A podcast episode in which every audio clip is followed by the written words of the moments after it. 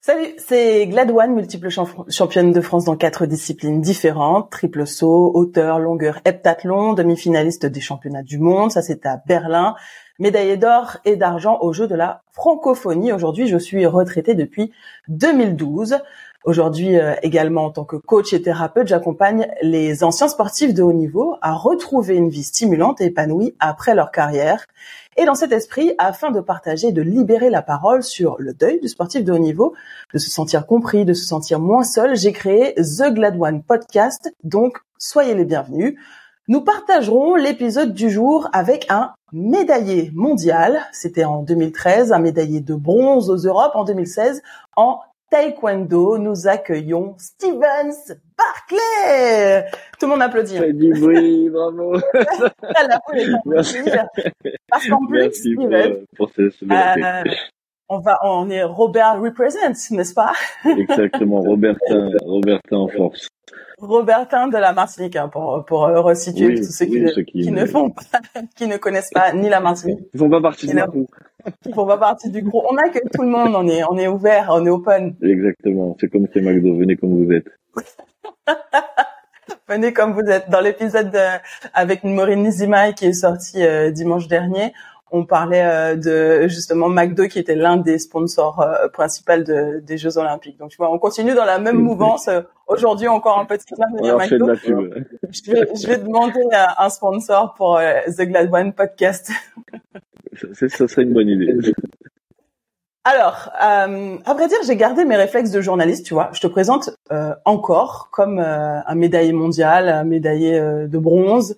Mais j'ai envie qu'on dépasse ça. Ça me fait en fait en vrai chier de présenter les gens euh, par leur palmarès parce qu'on est tellement, tellement plus que ça. Je trouve ça tellement réducteur. Et pourtant, je continue à le faire. Quand je te présente comme ça avec ton palmarès, qu'est-ce que tu te dis? Qu'est-ce que ça te fait? Euh, c'est un peu particulier parce que euh, je, trouve que c'est vachement euh, dans, dans l'état d'esprit des gens de, de, de, de, montrer les réussites avant de montrer euh, euh la personne en elle-même. moi, ça me fait que penser à des souvenirs. C'est pas c'est pas représentatif de, de, de ce que j'ai fait parce que c'est un résultat. Ça montre pas forcément tout ce qu'il peut y avoir derrière c'est super réducteur, je trouve. Même si c'est un, même si ça parle positivement, euh, ça montre quand même euh, quelques quelques exploits que tu as pu accomplir. Mais, mais mais pas que. Il n'y a pas que cette partie-là. Tu vois, il y a, y a d'autres parties qu'on a travaillées et je trouve que ça les montre pas. Euh, donc c'est une bonne chose, mais mais pas que. Tout à fait. D'autant qu'on on peut finalement on cite les les climax d'une carrière. J'ai compté, il y a à peu près 17 médailles voire plus. Donc c'est vrai que pour presque avoir un, topo euh, sur toute ta carrière, il aurait fallu euh, citer chacune d'entre elles. Donc euh, c'est vrai que c'est étonnant. D'un côté, on a envie de valoriser et de dire voilà, c'est quand même quelqu'un qui, qui a dominé la discipline, qui a fait partie des meilleurs, donc on a envie de parler du palmarès. Mais d'un autre côté, on se dit mais merde, il n'est pas que ça, quoi. Il est plus que ça. Et, donc, et, puis c'est surtout que même j'imagine que quand tu as interviewé des, des, des, tes potes, parce que souvent c'est tes potes que, que tu as, et puis des connaissances, etc., le, le monde du sport c'est un, petit milieu, c'est pas forcément les meilleurs moments pour le sportif en lui-même. Tu vois, euh, enfin, mes plus beaux moments, c'est pas forcément mes plus grosses médailles. Euh, il y a eu des moments, enfin, c'est forcément des beaux moments, mais il y a eu des moments qui ont été tout aussi euh, passionnants et qui était euh, peut-être plus petite, c'est une blessure, le retour d'une blessure, ce genre de choses, c'est des choses qui euh, qui impactent autant, euh, on va dire, toutes les émotions que qu'une grosse médaille alors que tout allait bien. C'est marrant, tu fais encore écho avec Maureen Nizima, l'escrimeuse, qui elle aussi raconte, euh, une copine, on est des crocs. La Martinique représente également. Maureen euh, expliquait que après son titre de championne du monde, elle, euh, elle a vécu la, la déception d'après titre parce que finalement elle s'attendait, tu sais, tu, tu le sais, hein, quand tu construis ta carrière, tu attends les grands exploits et puis finalement quand ils arrivent, mm-hmm. T'es un peu déçu de ce qui se passe derrière et là aussi c'est ce que tu dis quoi, que tes meilleurs moments finalement c'était pas tes plus grandes victoires.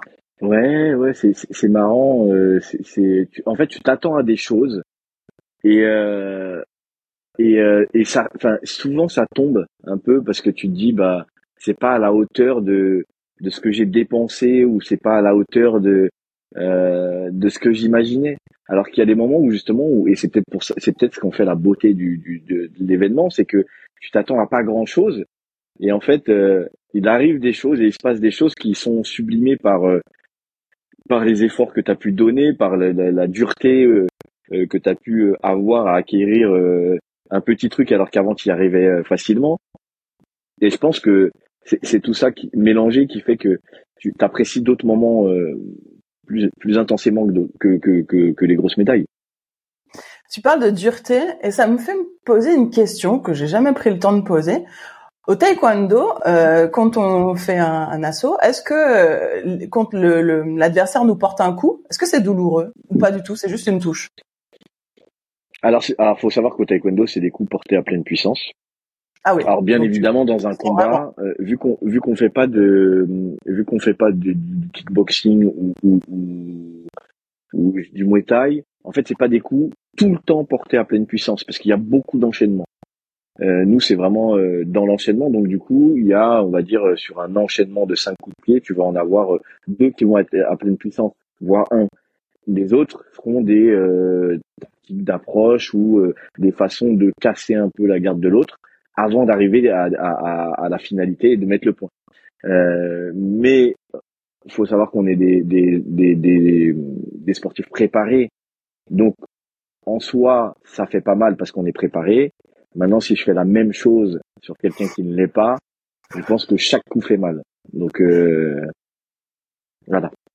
Oui, ok, c'est bon à rétablir parce que quand tu fais de, de l'athlétisme, par exemple, personne ne te touche. Même euh, éventuellement, le moment où tu peux toucher quelqu'un, c'est dans un relais ou sur les haies, tu sais, où il tape l'adversaire. Mhm, ouais, bien sûr. Généralement, vaut mieux éviter parce que tu risques d'être sous le coup d'une réclamation. Donc, c'est vrai que je m'étais jamais posé cette question, mais quand tu as parlé de dureté, je me suis dit, mais physiquement, alors on voit les jambes là qui, qui s'envolent parce que vous êtes capable d'enchaîner des coups avec des jambes euh, qui vont super vite. C'est super impressionnant. D'ailleurs, c'est tous ceux qui connaissent pas le taekwondo, je vous invite à regarder au, au moins deux trois compétitions parce que parce que ouais, moi d'ailleurs après ma carrière de d'athlète, j'ai voulu tenter le taekwondo. Je sais pas, ça me plaisait bien de voir euh, la manière dont vous leviez les jambes, les cris. Comment vous l'appelez C'est alors ça s'appelle un kiap. C'est euh, pour extérioriser et, et tu vois c'est un petit peu comme en, en, boxe parce que les gens quand ils frappent et qu'ils sont trop tendus, c'est pas forcément bon, c'est pas ce qui donne le plus de puissance, etc. Et donc du coup pour libérer un peu et impressionner aussi, on a cette euh, cette euh, cette euh, manière justement de, de crier pendant le coup et après coup qu'on appelle le clap. Mais c'est mais en fait c'est ce que ce que tu dis c'est c'est vrai c'est comme tu vois les gens me parlent souvent et font la relation avec le MMA mais pourquoi tu vas pas etc et ils me parlent de violence dans le MMA etc alors oui c'est un sport violent mais moi je le en tant que combattant je le vois pas je pense comme la plupart des gens parce que je, je, remets le, avec le recul euh, le fait que c'est des personnes qui sont préparées à ça. C'est-à-dire que même à l'entraînement, déjà, ils se préparent à cette dureté de combat. Donc du coup, euh, oui, c'est violent pour des gens qui sont euh, pas dans le combat et qui sont encore moins dans le combat presque libre. mais pour eux, c'est pas si violent que ça, tu vois. C'est des choses qu'ils voient tous les jours. Donc euh, ça, ça, ça, devient presque une normalité de se battre de cette façon, de, cette façon-là. Ils enlèvent juste leur protection qu'ils avaient à l'entraînement et eux ils se tapent comme ça et pour eux c'est complètement normal. Et c'est vrai que c'est des malades. Tu, viens de me parler de la normalité et en quelque part du sentiment de sécurité. Moi j'étais trois mois là en Thaïlande euh, l'année dernière en 2023, donc forcément j'ai fini par prendre des cours de boxe thaï. Au début, tu vois, il y a que toi qui frappes. Au début, il y a que toi qui frappe, t'as un coach et ton coach il est habillé, tu le frappes. Et d'un coup, pour passer à l'étape suivante, mais il te, il te prévient pas, il lance un, il lance une jambe ou il lance un bras et il m'a à peine touché. Moi, j'étais choquée parce que j'ai fait un sport où personne me touchait jamais. Donc quand il ouais, le contact pourquoi, pas pourquoi il me frappe le monsieur il est méchant. mais bon, évidemment, ça faisait partie d'apprentissage, mais j'ai beaucoup de mal avec ça. Peut-être que ce serait cool que j'aille euh, justement tester des sports de combat. Il y a beaucoup de gens qui ont du mal avec ça et, parce qu'ils voient en fait euh, ce rapport de, de ce, contact d'une façon. Euh, alors peut-être que ça leur fait penser à d'autres choses plus négatives, mais si je peux aider les gens qui veulent passer ce pas-là, de se dire j'ai envie de tester des sports de combat, etc., mais j'ai peur de me faire frapper, j'ai peur de ci, j'ai peur de ça, j'aurais tendance à dire que alors déjà, on n'est jamais obligé de faire de l'opposition dans un sport de combat. Il n'y a rien qui nous oblige à le faire. Dans n'importe quel club, logiquement, on peut juste rester sur des cibles, sur de l'échange très léger, sans contact, etc. À partir du moment où on en parle à l'entraîneur. Mais il faut voir aussi les sports de combat comme des comme des jeux d'échecs. C'est vraiment ça que je me mets en tête. Je pense pas au coup qu'il y a en fait, même si j'en prends, même si j'en donne. Je pense vraiment à une stratégie que je mets en place. Et si je perds, bah, je prends des coups. Si je gagne, c'est moi qui en mets. Et, et c'est vraiment euh, ça que j'ai en tête. Donc du coup, je m'amuse. Et, euh, et c'était une de mes particularités. C'est vrai que je souriais beaucoup quand je combattais parce que je prenais vraiment du plaisir à ça. Et je pensais pas du tout à parce que je suis pas bagarreur dans la vie. Euh, et, et, mais j'ai toujours pris du plaisir à me battre à l'entraînement et l'opposition Vraiment, je la cherchais. C'est vraiment quelque chose qui me plaisait. Justement, puisque tu parles d'opposition, j'ai fait mes devoirs et dans Taekwondo Data, ils annoncent une moyenne de victoire de 54,2. Waouh, c'est, c'est énorme. Enfin, je me rends pas compte, mais c'est énorme quand même, 54,2.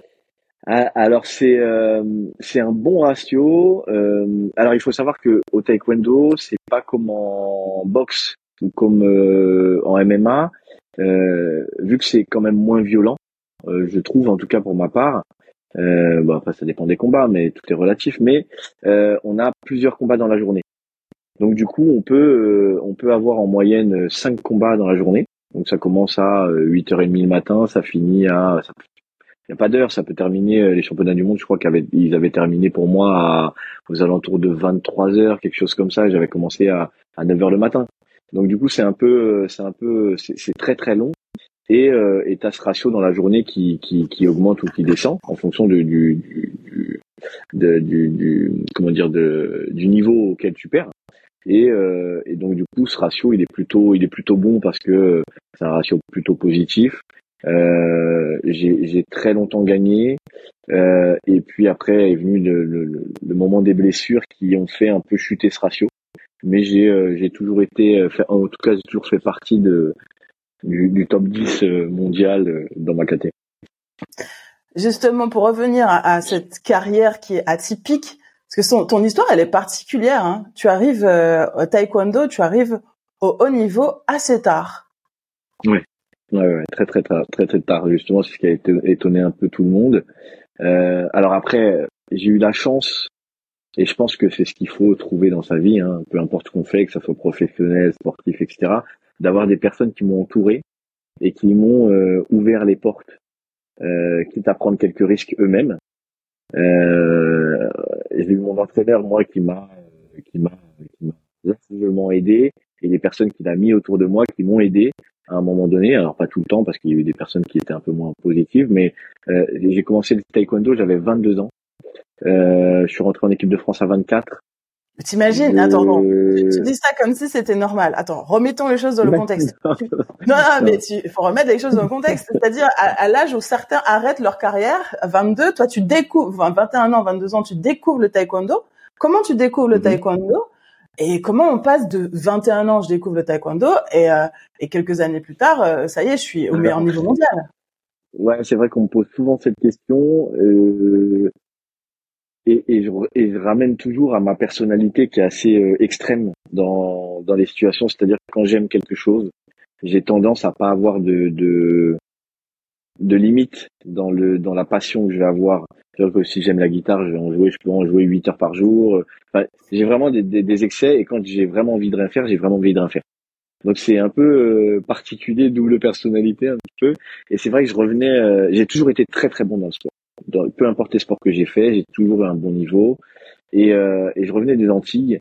Et c'est vrai que euh, j'étais parti juste avant aux Antilles où je faisais du, du roller. Donc je faisais euh, du roller euh, sur les rampes, street, etc. Et j'avais un plutôt très très bon niveau et j'essayais d'accéder justement au sponsoring, etc. Et, et ça commençait à arriver. Et, et quand je suis parti aux Antilles, il n'y avait pas de structure. Donc j'ai dû arrêter. Et, euh, et c'est vrai que c'est un, moment qui a été assez dur parce que j'étais vraiment tous les jours au roller. Je partais au, collège en roller, je revenais, j'allais m'entraîner. Je, devais m'entraîner presque comme un sportif de haut niveau. Et personne ne m'entourait.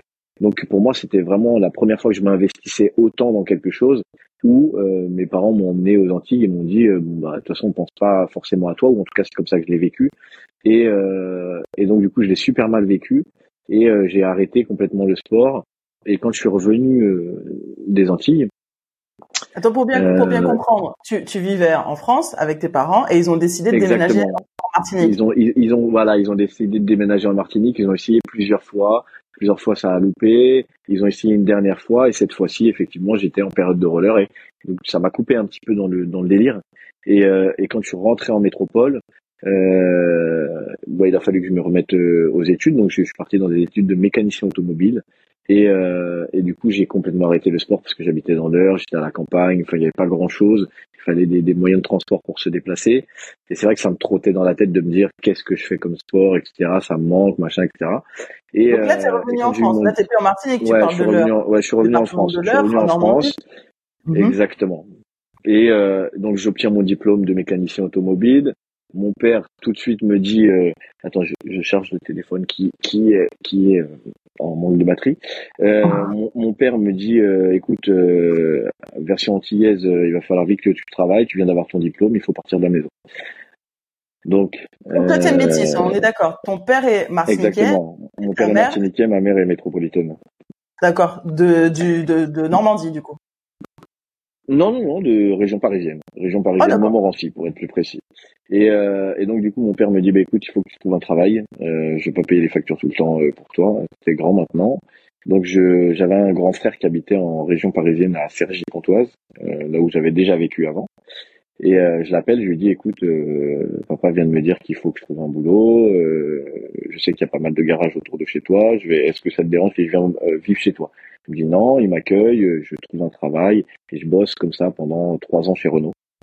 Euh, et euh, pendant ces trois ans, en fait, en, en, fin d'année, je, je me balade dans un centre commercial et je me dis, euh, il faut vraiment que je refasse du sport, c'est pas possible. Et je tombe sur une affiche d'un mec qui fait un grand coup de pied, c'est asiate, genre stéréotype. Et je me dis, il faut que, il faut que j'appelle. C'est le moment, je sais pas, il y a quelque chose qui me dit qu'il faut que j'appelle. J'appelle euh, et je me trompe de numéro et je tombe sur un mec super désagréable. Et je me dis, euh, le mec, est, limite, il a pas envie qu'il y ait des gens qui viennent s'entraîner chez lui. Je me dis, bon, allez, euh, je me suis peut-être trompé de numéro, etc. Je regarde la fiche, je rappelle ce numéro-là. Et c'est un autre mec qui me répond, super gentil, super sympa. Et c'est le, le, le, club qui est maintenant, euh, je vis à, je sais pas, 300 mètres du club. Euh, et le mec me répond, super agréable, me dit viens faire un, un test, etc. Et euh, je viens au club et euh, je fais mon premier cours, donc c'est un cours de gradé. Et le, à la fin de la séance, le mec me dit mais t'as déjà fait du taekwondo ou t'as déjà fait des sports de combat, quelque chose? Je lui dis non, jamais, etc. Et euh, c'était au moins la sixième personne dans la soirée qui me posait la question. Et tous les gradés me disaient, mais tu viens de quel club, machin, etc. je disais, non, je commence en fait là. Et les gens me disaient, ah, bah, franchement, pour quelqu'un qui commence, c'est plutôt pas mal, etc. Euh, tu devrais continuer. Alors euh, moi je me dis bon bah c'est sympa et du coup je, je, je demande à l'entraîneur des papiers d'inscription, je m'inscris et comme je te le dis, vu que je suis assez extrême, je demande à venir assez régulièrement, voire tous les jours et, euh, et quitte à en délaisser un peu mon travail. Alors dans, ça, ça, ça s'est pas fait tout de suite, mais dans les débuts, je me suis entraîné normalement. Et puis euh, et puis après, au, au, fur et à mesure de voir que très vite mon niveau grimpait et que je rattrapais le niveau des compétiteurs, ça m'a donné envie de m'investir encore plus. Tu m'étonnes. Parce que dans mon club, il y avait un, un, une partie combat, une partie loisir. Moi, j'étais dans la partie loisir et, euh, et je demandais à, à, venir dans la partie combat. Et l'entraîneur me disait, euh, écoute, ça fait trois mois que t'es là, tu peux pas venir dans la partie combat, c'est pas comme ça que ça se passe. tu vas se faire défoncer, mec. ouais, exactement. Et moi, je lui disais non, je, disais, je te promets, euh, ça va le faire, etc. Il me dit, ok, d'accord, bah écoute, à ce moment-là, on va faire venir, euh, il fait venir le prof secondaire, et on faisait ce qu'on appelle des points en or. Euh, c'est-à-dire le premier qui marque a gagné. Donc ça laisse quand même pour moi l'opportunité à n'importe qui de pouvoir gagner, tu vois. Et même si tu as un bon niveau, c'est qu'un coup de pied à donner pour moi dans ma tête. C'est un peu réducteur, mais mais du coup, c'est peut-être ça, ça qui a fait que, que, que, la réussite est au rendez-vous. Et du coup, l'entraîneur vient et je le bats. Tout le monde est choqué. Euh, ah ben, et, lui, et, et, lui le, le, prend très très mal. Et euh, il me dit, il, dit non, on, on, refait le combat, c'est pas possible. Alors on, on, refait et effectivement à ce moment-là il me défonce. il me dit c'était peut-être un coup de chance, mais ouais, il t'avait sous-estimé peut-être, tu sais. Voilà exactement. Mais l'entraîneur trouve ça bien. Il me dit écoute euh, machin, euh, je vais y réfléchir. Et, il me dit euh, bon si tu veux venir dans l'équipe combat, il faut que tu fasses un petit peu ce qu'on appelle chez nous des pumse, mais en karaté tu l'appellerais des, des, des katas. D'accord Il me dit, mhm. il faut que tu apprennes jusqu'à euh, tel euh, Pumse. Et donc, il me dit donc, d'accord, ce sont les, c'est des combattants imaginaires. Combat imaginaire. Combat imaginaire où tu tapes dans le vide et où tu t'imagines une chorégraphie et tu dois la faire et si tu as des mouvements précis à faire et tu dois euh, terminer un point précis de, de, de, la salle. Et donc il me dit ça, donc moi je m'entraîne euh, tous les soirs, tous les matins, etc. Parce que du coup, en plus j'aime pas ça du tout, parce que c'est trop chorégraphié. Enfin pour moi c'est alors que c'est super bien, mais moi c'est c'est pas dans ma tête. Moi j'ai le combat dans ma tête. Et, voilà exactement. Et euh, et du coup je fais ça. Et je me rappelle d'un vendredi, parce que vendredi, c'est là où tout le monde s'est réunissait, dégradé, les débutants, les intermédiaires, il y avait tout le monde. Et je me rappelle qu'on est tous en ligne pour faire le salut. Et, euh, et donc il explique l'histoire, il dit bah voilà, euh, bonjour à tous. Alors je vais vous présenter Stevens qui essaye de passer dans la partie combat. Donc ça met une petite pression quand même, tu vois. Alors il, il me dit il a la prétention de vouloir combattre avec les combattants. Il vient d'arriver. Je lui ai demandé de faire ça. On va voir s'il sait le faire. Donc grosse pression. Je, je commence et j'y arrive plutôt bien et il me parle pendant que je fais euh, ça. Et c'est super dur de se concentrer pendant que tu fais ça. Vraiment, quand t'as pas l'habitude et que quelqu'un te parle et que tu dois faire une choré, euh, c'est comme si tu faisais tes gammes en athlée, tu vois. Il y a des mouvements parasites qui vont venir. Et, euh, et du coup, j'y arrive pas. Il dit bon bah ça sera pas pour cette fois. Mais pourquoi il pourquoi il te parlait en même temps? C'était volontairement pour te déstabiliser? Ouais ouais, je pense que volontairement il voulait voir si mentalement ça suivait ou pas. Et euh, je pense qu'il savait que j'y arriverais pas, mais qu'il me laisserait une autre chance derrière. Donc du coup, il, me dit que c'est pas pour cette fois-là. Ouais, je pense. Et, euh, et j'en ai discuté un peu avec lui, et c'est vrai qu'il il, avait cette vision un peu, un peu de de, de mettre des, des difficultés pour voir si si j'y arrive, parce que effectivement, lui, il était euh, déjà sportif de haut niveau. Il a été en équipe de France. Il a, c'est un des plus grands palmarès euh, français chez DG. Et et du coup, ce qu'il me disait, c'est qu'il a vu passer énormément de monde qui disait vouloir être euh, en équipe de France, vouloir combattre. Et pour lui, c'est vrai qu'il a une vision très particulière du haut niveau. C'est que pour lui déjà, euh, le haut niveau, c'est pas juste rentrer en équipe de France. C'est euh, à partir du moment où tu fais des médailles, tu fais du haut niveau. Mais tout ce qui est avant, c'est juste de l'entraînement, on va dire de haut niveau, mais c'est pas du, t'es pas en T'es pas, un athlète de haut niveau. Ouais, t'es pas un athlète de haut niveau. Tant que t'es pas dans les dans les qualifications de l'équipe de France, etc. Tu ne fais pas partie des athlètes de haut niveau pour lui. Euh, donc vraiment, il a ce, ce, ce côté élitiste qui qui m'a m'a poussé moi en tout cas, parce que pour lui, c'est ce que disait son père d'ailleurs, c'est qu'il y a que l'or qui compte. Et euh, donc du coup, ça m'a ça m'a mis ça en tête un petit peu cette mentalité. Et euh, et donc du coup, on a continué comme ça. Et euh, et je suis revenu quelques temps après en disant c'est bon, je les connais. Et je m'étais euh, entraîné avec euh, des amis qui me parlaient. Je leur disais, mais posez-moi toutes les questions pendant que je le fais, c'est pas grave.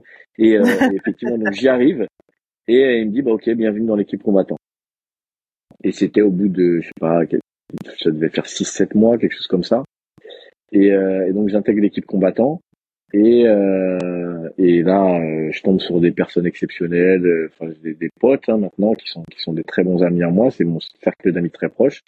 Et, euh, et effectivement, on, fait euh, toute la France pour chercher des compétitions, pour combattre, etc. Et je commence à me faire connaître comme ça un petit peu. Les gens me connaissaient pas et, et, j'arrive dans une caté qui est plutôt assez dure et je commence à gagner des compètes alors que personne ne me connaît. Donc du coup, c'était assez, euh, c'était assez agréable et, et ça a commencé comme ça. Voilà, ça a commencé comme ça jusqu'au au jour où je fais une compète en Alsace euh, qui était plutôt difficile. Euh, je gagne cette compète et euh, l'équipe de France me dit écoute, on aimerait bien que tu viennes à l'Open d'Autriche. C'est là où ils envoyaient tous les juniors. Euh, en fin d'année. Donc tu avais euh, 14 heures de bus. Euh, enfin c'était une galère, une vraie ah galère. Ouais, ah ouais, mais pour moi c'était une première. Autriche, en bus. ah ouais, ah ouais, en bus. Non mais pour moi c'était une, pour moi, c'était une, une, aventure. Pour moi c'était une aventure. C'est-à-dire que je ne, je ne sortais jamais de ma ville. J'avais euh, très rarement pris le train. Enfin, tu vois, J'avais une vie plutôt banale.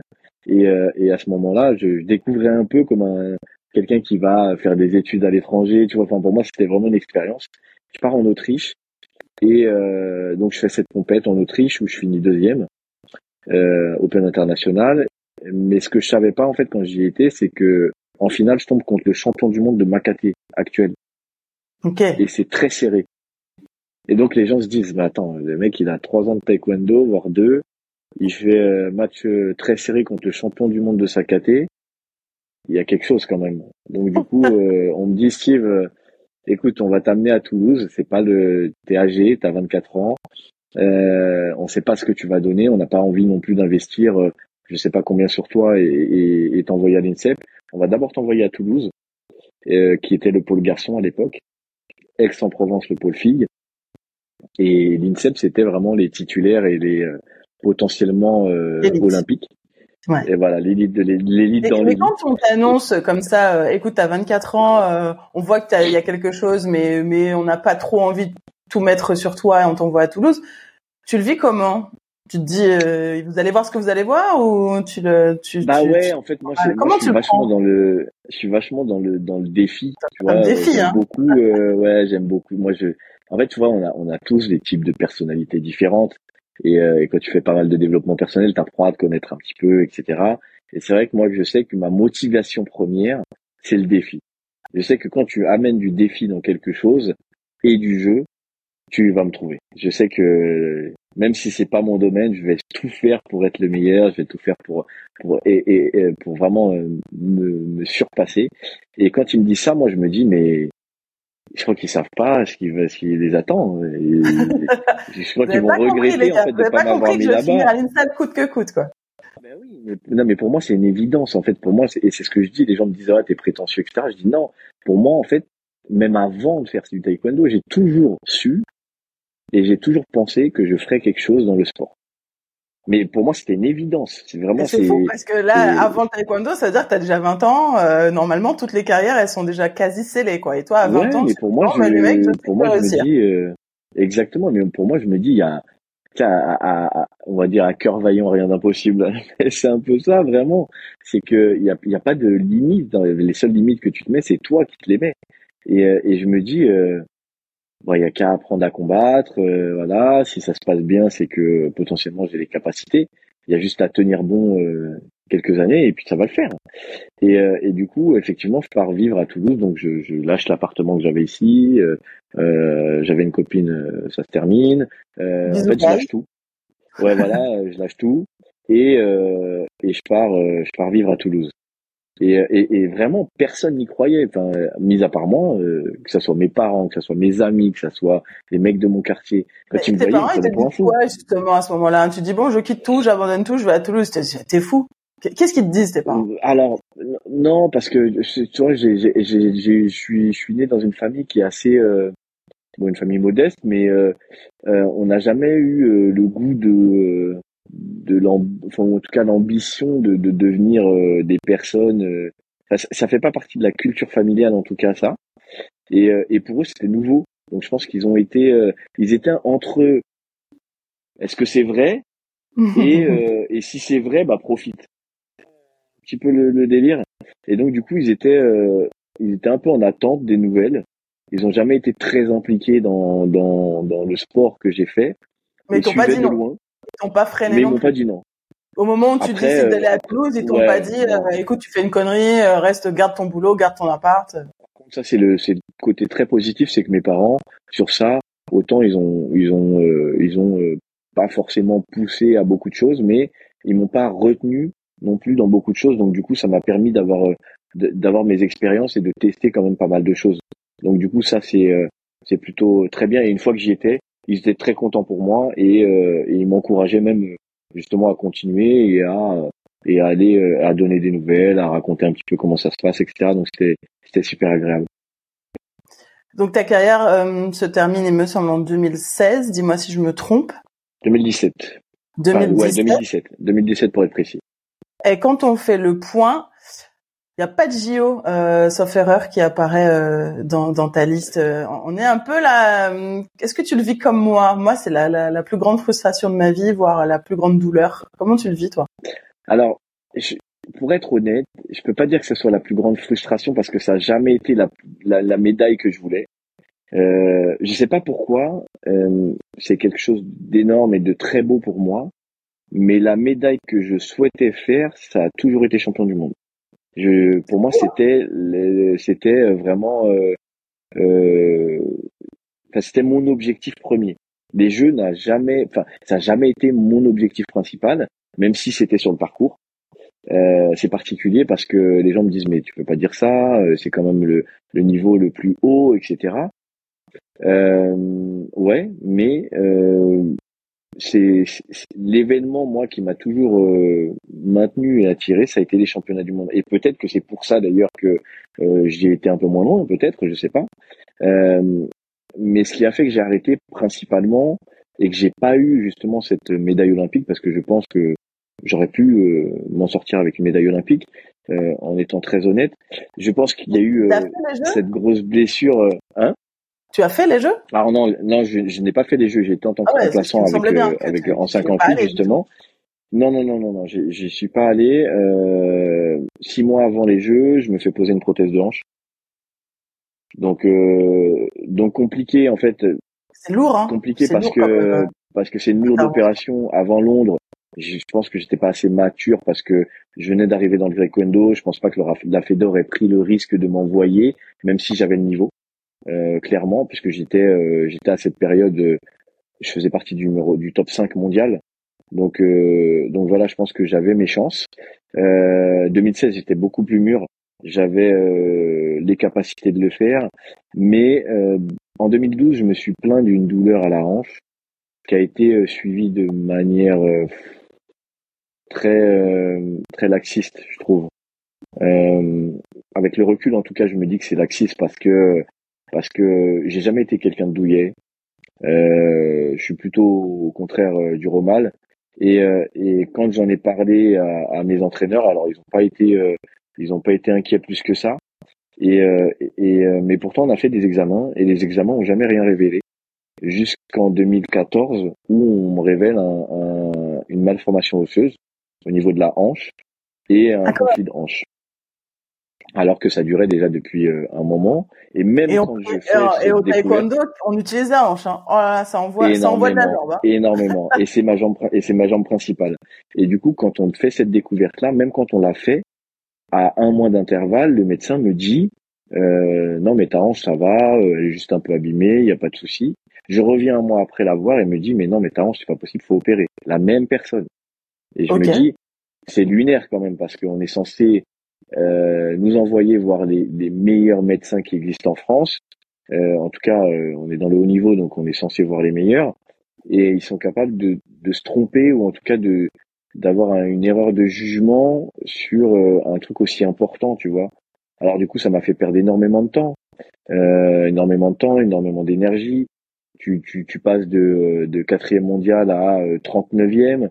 Euh, tu reviens à la neuvième place, tu, tu remontes, et en fait tu fais yo-yo parce que un coup ça va, un coup ça va pas, et c'est là que les ennuis commencent à arriver. Et, euh, et du coup, bah, quand t'as pas été habitué à ça, que tu es un peu plus vieux que la moyenne, tu le gères euh, différemment. Alors par contre sur ça, j'ai toujours été très bien accompagné par ma fédé dès que j'étais blessé. Euh, ça, j'ai pas de j'ai pas de sujet avec ça. Euh, peu importe les DTN que j'ai eu, euh, ils m'ont bien accompagné sur sur le pendant euh, sur le avant, un peu moins parce que du coup, euh, je trouve que la détection s'est faite tardivement. On aurait pu faire d'autres choses peut-être. Euh, mais sur le pendant, j'ai rien à leur reprocher parce qu'on a, ils ont été là, et ils sont, ils ont pris les nouvelles. Ça a été plutôt correct, on va dire. et donc du coup, 2016 arrivant, une première tentative de d'arthroscopie est faite pour pouvoir poncer l'os pour qu'il retrouve sa forme normale et, et pouvoir combattre à nouveau. Et, euh, et là, on était euh, un an avant les Jeux. Et, euh, et du coup, ça devient de plus en plus dur.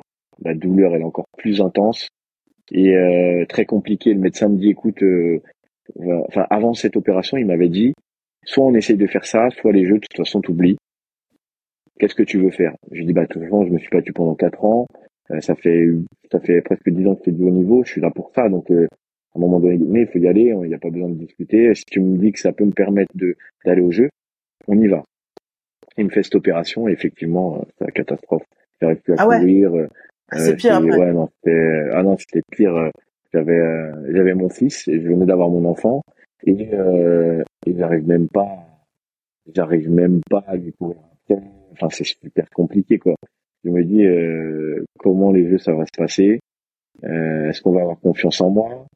Donc euh, le temps passe j'arrive à revenir un petit peu. Et euh, effectivement je refais des compètes ça remonte un petit peu. Mais toujours cette douleur qui est toujours là et qui parfois euh, m'handicape. Jusqu'au moment où je peux plus lever la jambe c'est très compliqué. On est à six mois des jeux. Et je suis euh, il me manque 20 points pour faire partie de la, de olympique et de même pas avoir à, me qualifier pour les Jeux, ce qui est rien du tout. Alors ça, c'était la première difficulté. La deuxième, c'est que euh, c'est pas si j'ai pas envie d'être négatif sur sur les personnes qui m'ont entouré, mais c'est important d'en parler en fait. C'est que euh, à un moment donné, moi, mon entraîneur, il m'a toujours accompagné parce que il a toujours été là. Ça, ça, a toujours été ma motivation. Il m'a, il m'a amené que des bonnes choses positives. Il m'a facilité la vie il a pris des risques pour moi. Il, il, il, m'a fait intervenir dans des compètes où j'aurais pas dû aller. Euh, et j'ai fait des médailles, donc du coup, ça a confirmé le fait que j'avais un bon niveau et que lui avait mhm. fait le bon choix. Mais si s'était mhm. trompé, il aurait pu prendre des risques.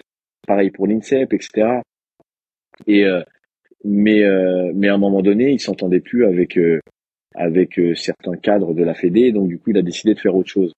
Et enfin, s'il s'entendait plus ou en tout cas, il y trouvait plus sa place, peu importe. Et, euh, et, du coup, on a, on a changé d'entraîneur et on est passé avec l'entraîneur des filles, qui est, euh, selon moi, la, le meilleur entraîneur du monde euh, en termes de, de, stratégie, tactique, technique, etc. C'est incomparable avec ce qu'on peut trouver dans le monde. Par contre, mhm. humainement, c'était très très très compliqué parce que c'était euh, Gladys qui qui est qui était mon, mon père en tout cas Gladys Epang, notre star notre star nationale double championne du monde, euh, quatre fois championne d'Europe, 13 ou 14 fois championne de France. Enfin, vraiment, c'était euh, une motivation de m'entraîner avec elle. Et, et c'est un exemple aussi euh, de, de, réussite. Euh, on avait cette même difficulté. Euh, bien sûr, on l'embrasse. Et, elle avait cette même difficulté de, de, de, de, de on va dire, de, de sociabilité avec cette personne qui était, qui était un peu particulière et qui a, qui mettait quand même assez pas mal de bâtons dans les roues, je trouve. Euh, ce qui n'était pas déjà évident de faire du haut niveau. Donc quand tu rajoutes euh, des difficultés humaines et de logistique, c'était un peu compliqué. Et, euh, et, les choix, il y a certains choix qui ont été discutables, en tout cas je trouve. Après, il y a, y, a des, y a des choix qui ont été très bons, d'autres moins bons. Mmh. et, tout ça mis bout à bout, ça, ça a rendu un peu plus dur l'acquisition de cette qualif au jeu. Et, euh, et derrière, après, euh, après une prothèse, euh, donc du coup, en 2016, je vais attendre 4 ans. Pour résumer, tu souffres, tu fais pas les jeux parce qu'on a compris que c'était compliqué pour la douleur, pour le, la qualif, etc. Et c'est après les jeux, tu, tu tentes jusqu'au bout et puis tu te fais opérer après. À quel moment tu te fais opérer de la hanche? En fait, alors on me dit que je peux pas aller au jeu parce que du coup le DTN, c'est marrant. À ce moment-là, le DTN me reçoit euh, C'était après les Europes, il me semble. Euh, je suis seul médaille européen, seul médaille mondiale. Euh, le plus performant du moment, en tout cas dans KT. Euh, celui où la KT est le moins risqué parce que tous les prétendants euh, très chauds sont qualifiés. Euh, donc pour moi, la logique, c'est euh, Steve Stevens, c'est Stevens qui va. Le DTN fait le choix de pas me choisir et me dit euh, voilà ça va pas le faire machin etc les justifications euh, sont les siennes euh, on s'est un peu pris la tête après d'ailleurs pour ça ce qui est un peu normal mais mais après je me dis bon je me laisse un peu de temps et je me fais opérer pendant les jeux parce que je me voyais pas regarder les jeux Ok. Et, euh, trouver un moyen de, douleur, ouais, ouais, je me dis, je me fais opérer. Je suis à Cap-Breton je veux pas entendre parler de ça. Et je veux plus que personne me parle de taekwondo, euh, de me parle de. de D'accord. Donc quand tu prends la décision de te faire opérer, tu sais que c'est la fin, c'est fini, euh, tu te fais opérer pour euh, Alors, le reste en tout cas, je sais que pendant une, une période, Alors non, pas forcément. Je sais que pendant cette période-là, euh, du moins, je veux pas entendre parler des jeux, je veux pas entendre parler de ce que j'ai loupé, je veux pas entendre parler de tout ça. Je, je, je sais que je vais réessayer quelque chose après, voir si ça me plaît toujours, mais euh, mais je veux plus entendre parler de, de ça. Donc euh, je me fais opérer et au bout de d'un an, un an et demi à peu près, je reviens. Je fais quelques, je fais une ou deux compètes et euh, et en fait et en fait ça me plaît plus. En fait le, le, nouveau modèle de taekwondo me plaît plus. Le le le, le fait d'être là, je me dis mais qu'est-ce que je fais là? Je je me dis. passé à autre chose. T'es passé dans un autre monde. Ah, ouais, je pense que j'étais passé à autre chose. Et puis je me suis dit, de toute façon, euh, tu vois, euh, la seule médaille qui manque potentiellement, c'est celle des Jeux. Réattendre quatre ans avec une prothèse de hanche, euh, je me disais flemme, flemme. Mais justement, c'est possible J'arrive pas à imaginer, c'est possible de, de faire du taekwondo avec une prothèse de hanche? Bien sûr. Parce que, avec, avec les nouvelles prothèses de maintenant, oui. Ah ok, parce que ma mère a des prothèses de hanche. Bon, évidemment, elle n'est pas sportive de niveau, donc très certainement, on n'a peut-être pas posé la même le même type de prothèse de hanche pour elle. Mais il y a plein de trucs qu'elle ne peut mhm. pas faire. Elle peut pas se mettre accroupie. Euh, un grand écart, c'est inimaginable pour elle. Euh, ah, pour, moi, je euh, fais tout avec vraiment. Je, je fais même encore des combats aujourd'hui ah, parce que je fais un peu des, des en loisir. Bien sûr, ah non, j'ai la même amplitude, je donne toujours des coups de pied à fond, je fais du crossfit, je fais de la muscu, enfin je fais pas mal de choses. J'ai aucune problématique avec ma prothèse, vraiment. Alors les débuts ont été très très durs. Aucune douleur aujourd'hui. Zéro douleur. Et oh, zéro euh, frein mobilité. Parce que j'ai travaillé énormément la mobilité euh, et que j'ai musclé ma hanche. À partir du moment où ma hanche euh, perd en muscle, là les douleurs peuvent réapparaître. Mais pas, pas tant qu'elle est musclée. Donc du coup, je muscle tout le temps. En quelque part, tu es condamné à, rester euh, beau gosse, un bon sportif. je sais pas, mais ouais, en tout cas, je suis condamné à, à, la muscler et à garder euh, une forme, euh, on va dire, moyenne. Ouais, tu disais que tout à l'heure, ton Graal à toi, euh, c'était pas les Jeux, c'était pas la médaille olympique, c'était la médaille mondiale. Tu es monté sur le podium des mondes, mais en troisième position. Comment tu, tu le vis aujourd'hui? Comment tu l'as vécu à ce moment-là, du fait de pas avoir l'or? Finalement, tu as dû raccrocher la, ceinture, tu as dû raccrocher le, le, on dit un kimono en taekwondo ou pas? Un dobok, on appelle ça. Un dobok. Ah oui, c'est vrai. Un dobok, tu me, c'est vrai, j'ai tout oublié. On avait déjà fait euh, une émission ensemble sur François à l'époque. Mais euh, tu m'avais appris tous les termes et j'ai tout oublié. Mais bon, c'était il y a, y a un certain nombre d'années, hein, parce que j'ai quitté François en 2014, donc euh, tu vois. Euh, ouais, on, on venu, étais venu à l'INSEP. On était moins habillés. on, était... on était moins habillés. Euh, ça fait un peu flipper quand tu dis ça comme ça. Est-ce que tu peux expliquer pourquoi on était moins habillés, Steven Je reprécise. Non, on était moins habillés parce qu'on était parti euh, visiter la cryothérapie de l'INSEP. Donc du coup, euh, donc c'était une, une, une, méthode de, de, de soins à froid, pour les sportifs de haut niveau, mais c'était dans des cabines euh, entières, euh, ce que beaucoup de gens font dans des dans des tonneaux ou avec de l'eau froide, etc. On le faisait en, en froid sec dans des cabines à l'INSEP qui, qui, qui nous permettaient justement de récupérer beaucoup plus vite. Et Vanessa était venue euh, était venue euh, découvrir était venue découvrir cette partie là de, de l'INSEP. Ouais, j'étais venue découvrir. Donc du coup, pour faire de la cryo, faut des gants, faut juste pour les filles en brassière et un petit short. Donc c'est vrai qu'on était un on était moins habillés, mais on était habillés quand même. C'est précis. On est habillés et on passe à on, passe à moins 110 degrés. On passe à moins 110 degrés. Donc je, m'en euh, souviens, j'arrivais pas forcément à apprécier le moment. La première fois que j'ai fait de la cryothérapie, pour la preuve, la petite histoire, c'était en Pologne et c'était en hiver. Donc j'imagine, moi je pars en stage en Pologne il faisait déjà, je sais pas combien, il faisait moins 15, moins 20 en Pologne cet hiver-là. Et en plus, on t'annonce protocole de cryothérapie sur trois jours, parce que c'est comme ça. C'était trois jours, tu restais un certain nombre de temps. D'ailleurs, je crois que je faisais deux minutes, je sortais, je refaisais deux minutes. Ouais, c'est ça, c'était ça les protocoles, ouais. Ouais, c'était ça, tu vois, tu faisais ça, tu sortais, tu refaisais. Et en, en Pologne, quand tu sortais de ta cryo, la deuxième fois, on te mettait tête en bas il y avait une espèce de truc où on ah. t'accrochait par les jambes et tu restais tête en bas. Bon, pas longtemps, hein, tu restais peut-être 30 secondes. ouais. Et donc, du coup, c'était la seule fois de ma vie où j'ai fait ce protocole-là, euh, qui après la cryothérapie où il fallait se suspendre par les pieds pendant un certain nombre de temps. Ils avaient une machine qui était spécialisée pour ça. Hein.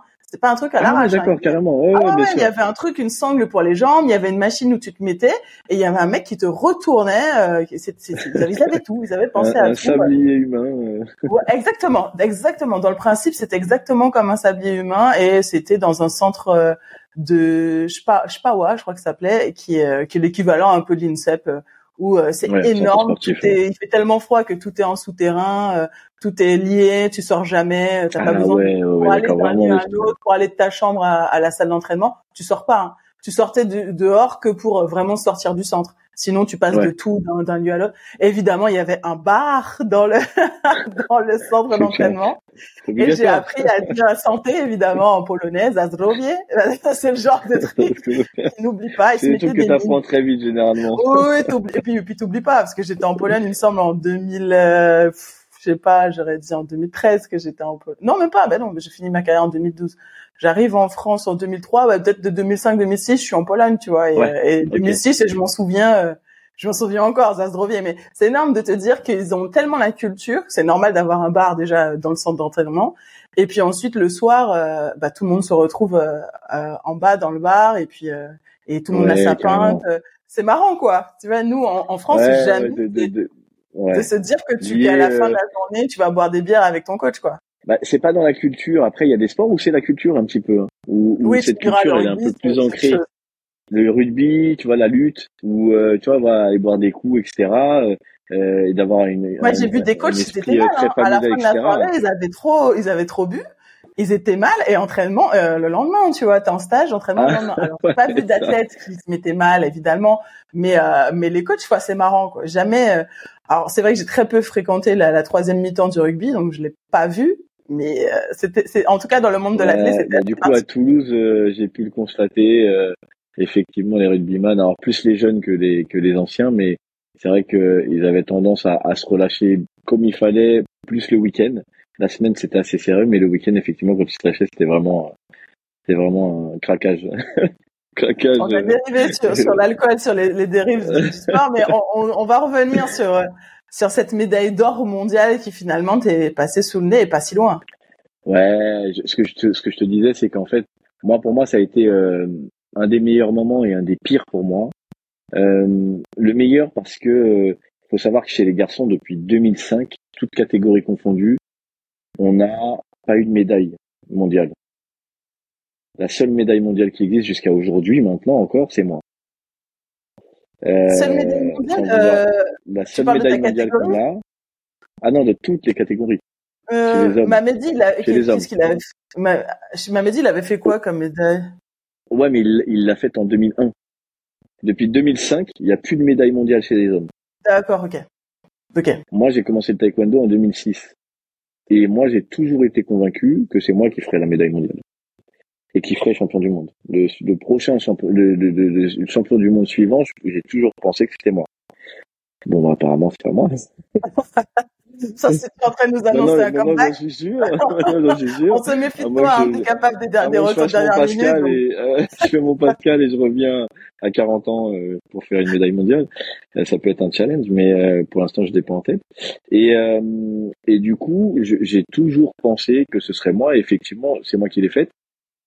Donc du coup, dans ce dans ce contexte-là, euh, je suis content d'avoir débloqué le compteur de médailles. Je pense que ça va pas tarder à arriver avec les jeunes qui arrivent. Ils sont super talentueux. Euh, c'est des mecs super bien. C'est super beau à voir. Enfin, je, ils commencent à me redonner euh, plaisir à regarder du, du taekwondo. Donc ça, ça fait plaisir vraiment. Euh, J'avais perdu ce plaisir depuis des années. Et euh, mais par contre, été le pire parce que euh, manque de concentration à un moment où, et, tu vois, c'est là où je te dis que l'entourage il est important. C'est que peut-être tu, te déconcentres très vite dans ces moments-là. C'est-à-dire que tu es super fier, tu es super content et t'en oublies parfois l'objectif. Et donc du coup, tu tu tu t'es pas focus sur tout. Et je me rappelle d'une compète où du coup je fais euh, cinq cinq combats, ouais cinq combats.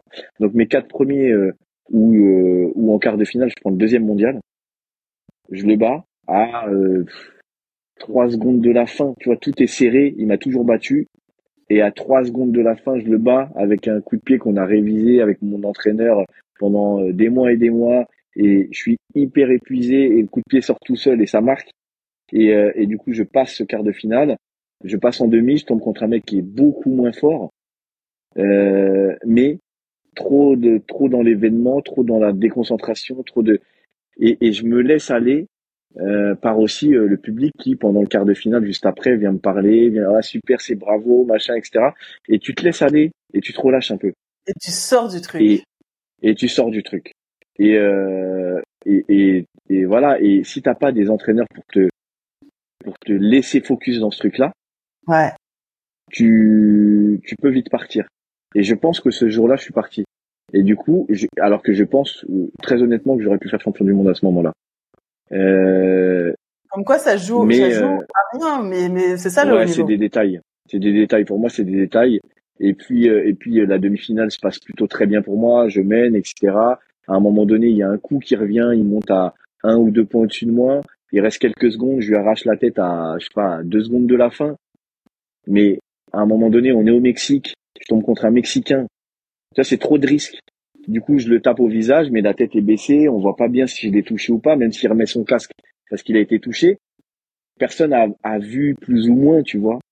Donc, euh, je sais très bien qu'à ce moment-là, ils vont pas me mettre les points parce qu'on est au Mexique, c'est un Mexicain et qu'à un moment donné, euh, ah, c'est la pire configuration. La fête, tu vois. Mexique face à un Mexicain en demi, euh, c'est la pire. C'est de ma faute. C'est de ma faute. Parce que derrière, lui, il prend un Coréen qui fait pas la même erreur, qui est beaucoup plus pragmatique et qui euh, qui plombe tout dès le début et qui laisse rien passer, tu vois. Et, euh, et moi, j'ai pas fait ça. Moi, je voulais du show, moi, je voulais ci, je voulais ça. Et c'est, c'est, mais c'est, c'est l'expérience. C'est euh, la première fois que je suis sur un podium mondial, c'est la première fois que je passe des quarts de finale. Donc voilà, c'est des choses qui s'apprennent.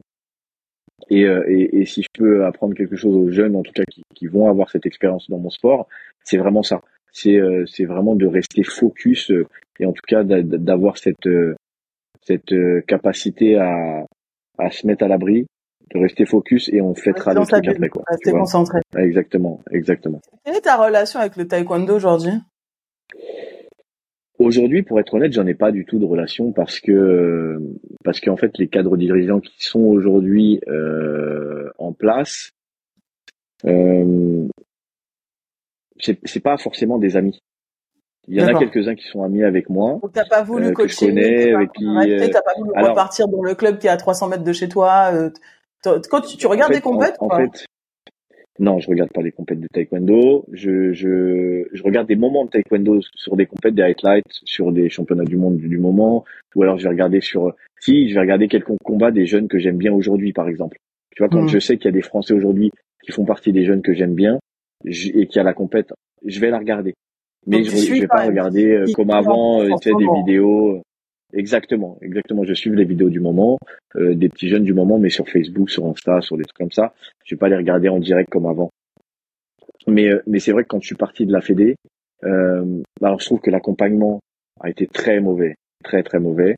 Euh, et c'est pour ça que je j'aimais bien euh, le discours que, que vous aviez eu dans le podcast. C'est parce que on sous-estime un petit peu l'impact que peut avoir cet arrêt de carrière pour un sportif. Hmm. Parce que, euh, moi, pour ma part, en tout cas, je je veux pas être négatif, je veux pas dire la Fédé, elle a fait ci parce qu'elle a fait plein de bonnes choses. Euh, donc, je veux pas négliger euh, le travail qu'elle a fait. Néanmoins, euh, moi, je trouve qu'aujourd'hui, à partir du moment où elle m'a donné un contrat d'insertion professionnelle, donc un CIP, un contrat avec une société française qui me hmm. permettait de m'entraîner et potentiellement d'avoir une carrière professionnelle derrière, j'ai l'impression. Hein. Tu étais athlète Exactement, SNCF. Mm. J'étais athlète SNCF. SNCF, j'y travaille toujours en tant que manager euh, sur le TGV de la ligne Paris-Sud-Est. Donc, vous pouvez me croiser à Gare de Lyon euh, quand vous venez. D'accord. Mais euh, tu es resté finalement à la SNCF. Exactement. Je suis resté. J'ai fait le choix de rester parce que c'était c'était super intéressant. Euh, mais ça a été aussi difficile de ce côté-là parce que lier les deux, c'était compliqué. Euh, et c'est surtout que ce que je te disais, c'est que à partir du moment où on te donne ce contrat, j'ai eu l'impression que la Fédé s'est dit, de toute façon, on a fait le taf, on lui doit plus rien. Sauf que, en fait, ça s'arrête pas là. Tu vois, enfin, moi, je travaillais avant de venir à la, à la Fédé, avant d'être sportif de niveau, je travaillais déjà, j'avais déjà une vie. Donc, ils m'ont pas apporté plus que ça sur ce mhm. niveau-là. Ils m'ont apporté, oui, un autre taf, effectivement, euh, plus agréable, à pouvoir euh, joindre les deux. Parce que si tu étais resté chez Renault, peut-être que ça aurait été plus compliqué euh, de pouvoir et t'entraîner, de faire du haut niveau, de t'absenter. Parce qu'un SAIP aussi, c'est ça. Ils m'ont offert cette porte. Ils m'ont offert cette opportunité Il me semble que c'est des horaires annualisés. Que donc c'est un certain nombre que tu dois donner euh, à l'année. Exactement. Aménage tout au long de. Ben moi j'ai pas de CIP, mais il me semble que c'est bien ça. Donc euh, c'est exactement ça, c'est exactement ça. Et on a la chance avec SNCF d'avoir un des un des des, des euh, prototypes en tout cas de CIP les plus les plus aboutis pour moi maintenant aujourd'hui. Euh, alors ça évolue toujours, mais pour moi c'est un des plus aboutis. On a euh, on a la Fédé qui s'implique quand même vraiment avec ses CIP maintenant euh, et qui permet aux sportifs de vraiment s'intégrer dans l'entreprise. Euh, ce qui était un peu moins le cas quand j'y étais, même si même si ça se faisait déjà. Mais c'est surtout l'après. Une fois que ça s'arrête, euh, tu vois par exemple, enfin j'ai pas le souvenir de discussion d'arrêt de carrière avec ma Fédé, euh, de savoir euh, comment ça va Stevens, je, les opérations, personne m'a appelé. Euh, bah, tu vois tout ça. On dit ça, mais euh, alors c'est vrai qu'une fédé c'est quand même ils gèrent de l'humain, mais une fédé quand elle rend des comptes, et là je vais me faire vraiment l'avocat du, du diable, une fédé elle doit rendre des comptes au ministère des Sports en, en termes de résultats sportifs, tu vois. Donc c'est vrai mhm, qu'aujourd'hui, on leur a pas dit clairement. Si aujourd'hui le ministère leur dit clairement que vous avez des humains dans les mains et que après une médaille, eh bien il y a une, suite de vie et, et, que ça fait partie de vos missions, peut-être qu'ils vont l'envisager euh, différemment. Aujourd'hui, à ma connaissance, les fédés n'ont pas pour mission non plus de. Alors ça veut pas dire qu'elles doivent pas le faire. Hein. Je suis pas en train de dire que mhm, elles, mhm. elles-mêmes elles, doivent pas. Complètement raison. T'as complètement raison sur le sur, sur ça. Leur, leur devoir c'est de c'est d'être pourvoyeur de médailles et pas la suite. Oui, mais moi sur, sur, ça je suis euh, sur ça je suis complètement euh, ok euh, et j'ai pas de souci avec ça. En fait, le, le, et je suis complètement même d'accord avec toi parce que les fédés n'ont n'ont aucun engagement là-dessus euh, et, et, ils n'ont pas forcément besoin d'en avoir. Maintenant, c'est vrai qu'humainement, quand hein tu as vécu des choses, tu te dis, soit on te dit bon écoute, ça va se passer comme ça, et une fois que c'est fini, de toute façon ça sera fini, on ne veut plus entendre parler de toi, et j'ai aucun problème avec ça. Euh, soit, euh, tu vois, soit il y a quand même, tu vois, des gens qui sont là pour toi quand tu fais des médailles. Tu sais, il y a toujours des personnes pour briller avec toi. Mais pour pour être dans l'ombre avec toi, il n'y a pas grand monde. Ah bah, et, c'est ça qui est un peu blessant. Et tu vois. parce que étonnamment, il y a beaucoup de préparateurs mentaux en carrière. Il y a beaucoup de gens qui s'intéressent à savoir comment psychologiquement tu vis ta vie, tu vas pendant ta carrière. Par contre, comment tu vas après ta carrière, il y a aussi de très peu de gens qui s'en inquiètent. D'ailleurs, à ma connaissance, je suis la seule à être spécialisée sur l'après-carrière, euh, sur sur le fait justement de, de t'amener à retrouver une vie épanouie. Parce que là aussi, on va pas se mentir, mais l'humain est comme ça. Hein. On, on, on, cherche aussi ce qui nous apporte, ce qui nous fait briller et ce qui nous valorise au niveau de l'ego. C'est normal, bien sûr. Je ne veux pas leur jeter, la pierre non plus. Non, oui, mais c'est clair, c'est clair. Mais c'est là où je te dis, moi, ce qui m'a perturbé, c'est que c'est, c'est que t'as des discours qui sont faits euh, en face de toi de temps en temps. Euh, on te laissera pas tomber, si machin, etc.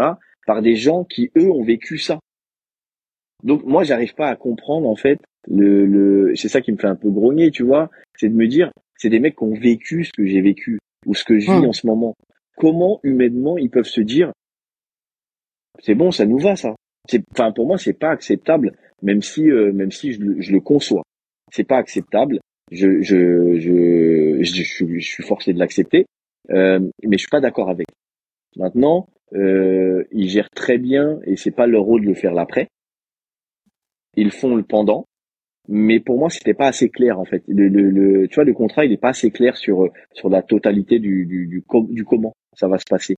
Et du coup, on, on te prépare pas assez. Alors maintenant, on te prépare beaucoup plus, et tant mieux. Et il me semble même que la Fédé justement prépare beaucoup plus sur ça. Professionnellement parlant, le, le, le discours il est, oui, non, bien sûr, plus, bien sûr. il est de plus en plus euh, vulgarisé, évolué. Il est encore de plus en plus plus public, surtout quand on fait un sport comme le taekwondo, comme l'athlétisme.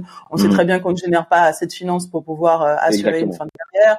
Donc, il est évident qu'il va falloir euh, travailler à un moment donné et qu'il faut le préparer durant euh, la carrière.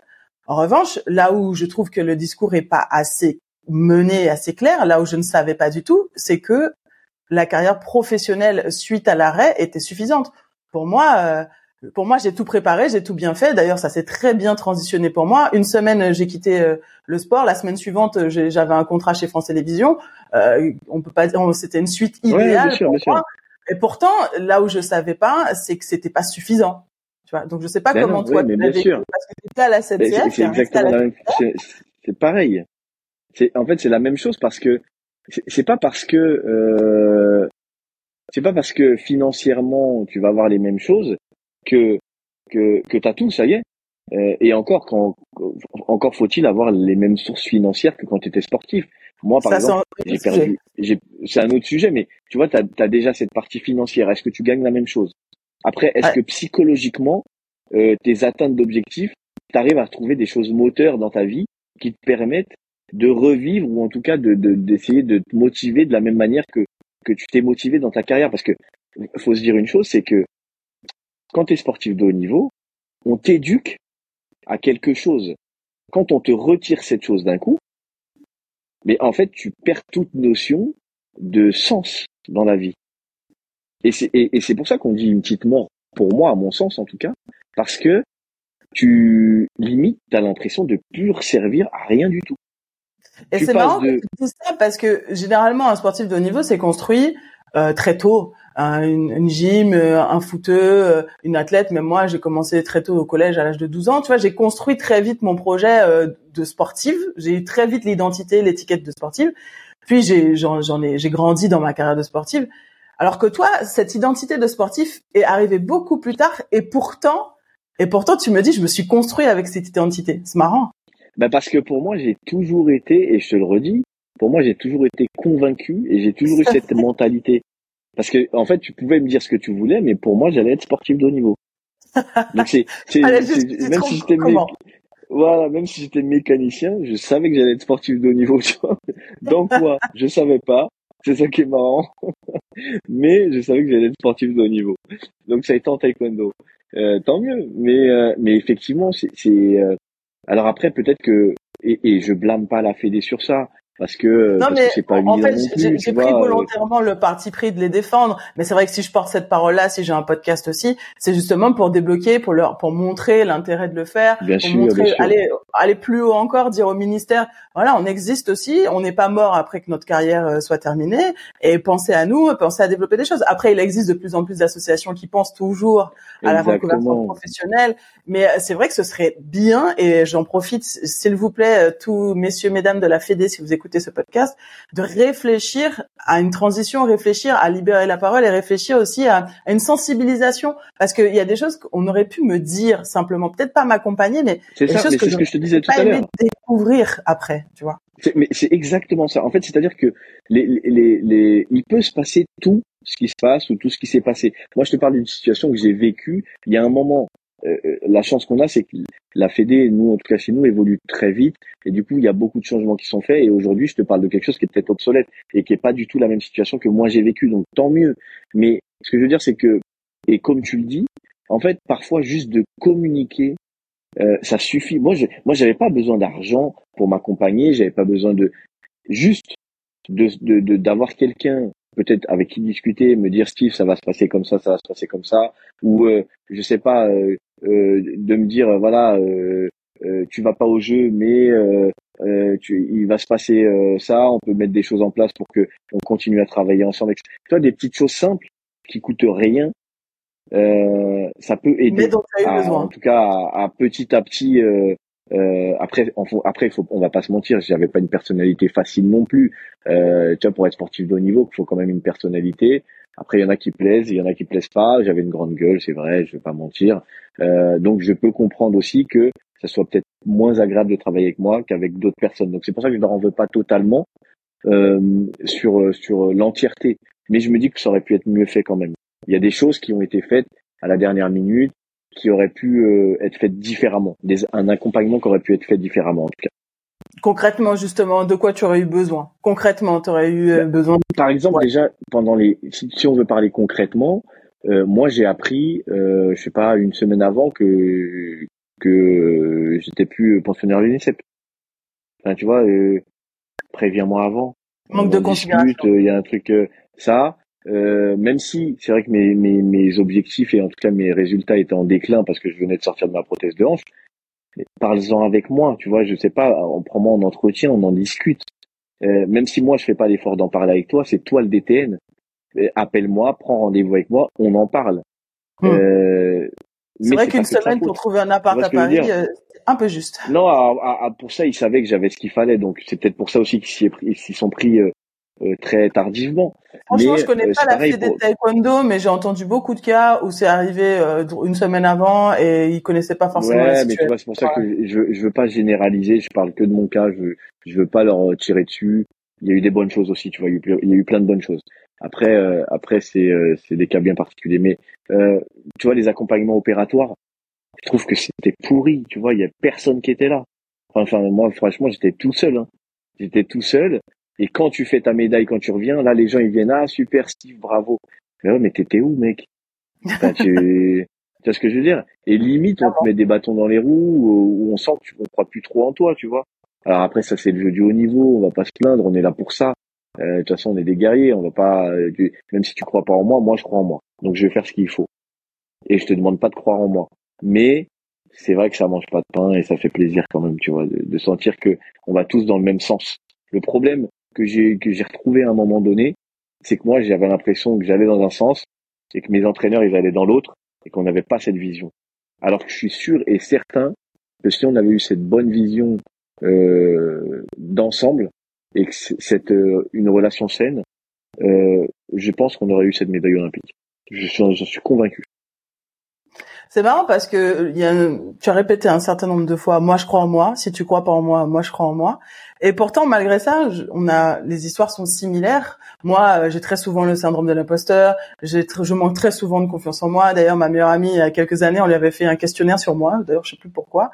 Elle avait dit son plus grand défaut, c'est son manque de confiance en elle. Donc, j'avais attribué le fait que je vivais mal mon après-carrière par euh, le fait de manquer de confiance en moi, etc. Et là, tu me dis, alors qu'on sent que tu as une grosse confiance en toi quand même. Hein. Là, moi, je pense que je vais, je vais prendre des cours à la Stevens euh, Barclay Academy parce que parce qu'il y a un capital confiance qui est quand même énorme et pourtant et pourtant, tu me dis que ton après-carrière a été compliqué. Qu'est-ce qui a été compliqué dans cette après-carrière? Justement, c'est, c'est, c'est marrant ce que tu dis, mais en fait, en fait, la confiance en soi, elle est dans le domaine où je suis.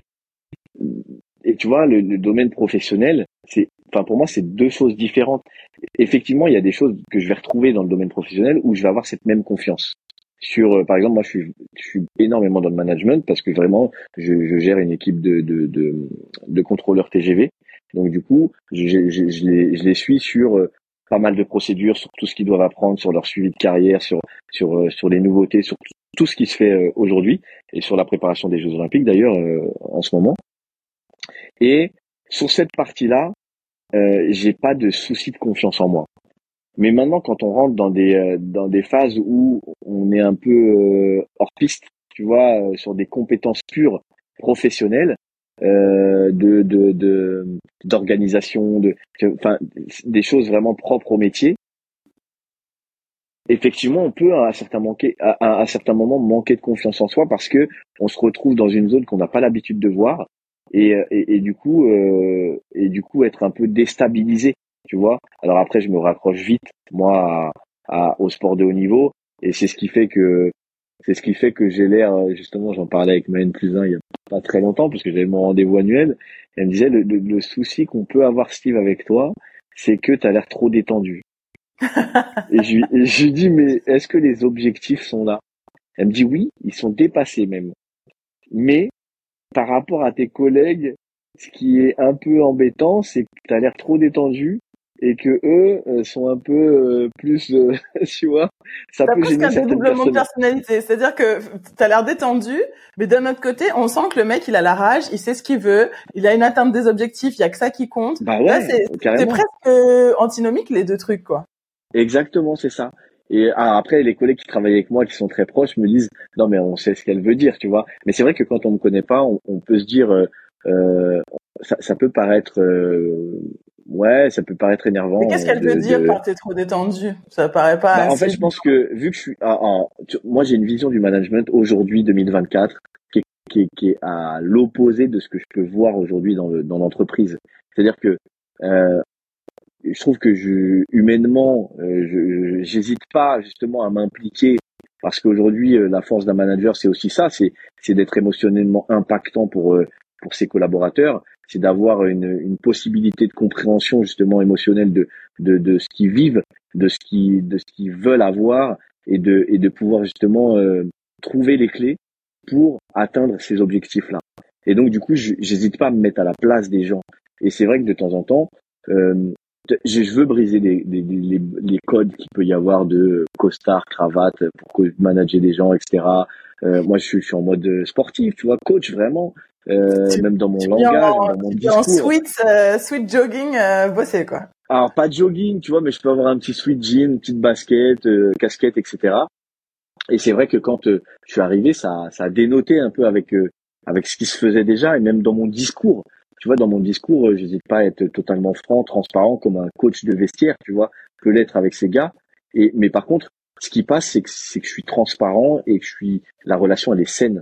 Tu vois, du coup, il n'y a pas de il a pas d'ambiguïté, même quand euh, on a besoin de se dire merde, on se dit merde. Et, euh, et, du coup, ça passe beaucoup mieux, ce qui ne se fait pas avec d'autres personnes, tu vois. Et, et, ce que je trouve dommage, alors aujourd'hui, on est dans un management qui, comment, qui a tendance à changer, donc ça fait plaisir. Mais c'est vrai que quand je suis arrivé au début, c'était pas, c'était pas évident.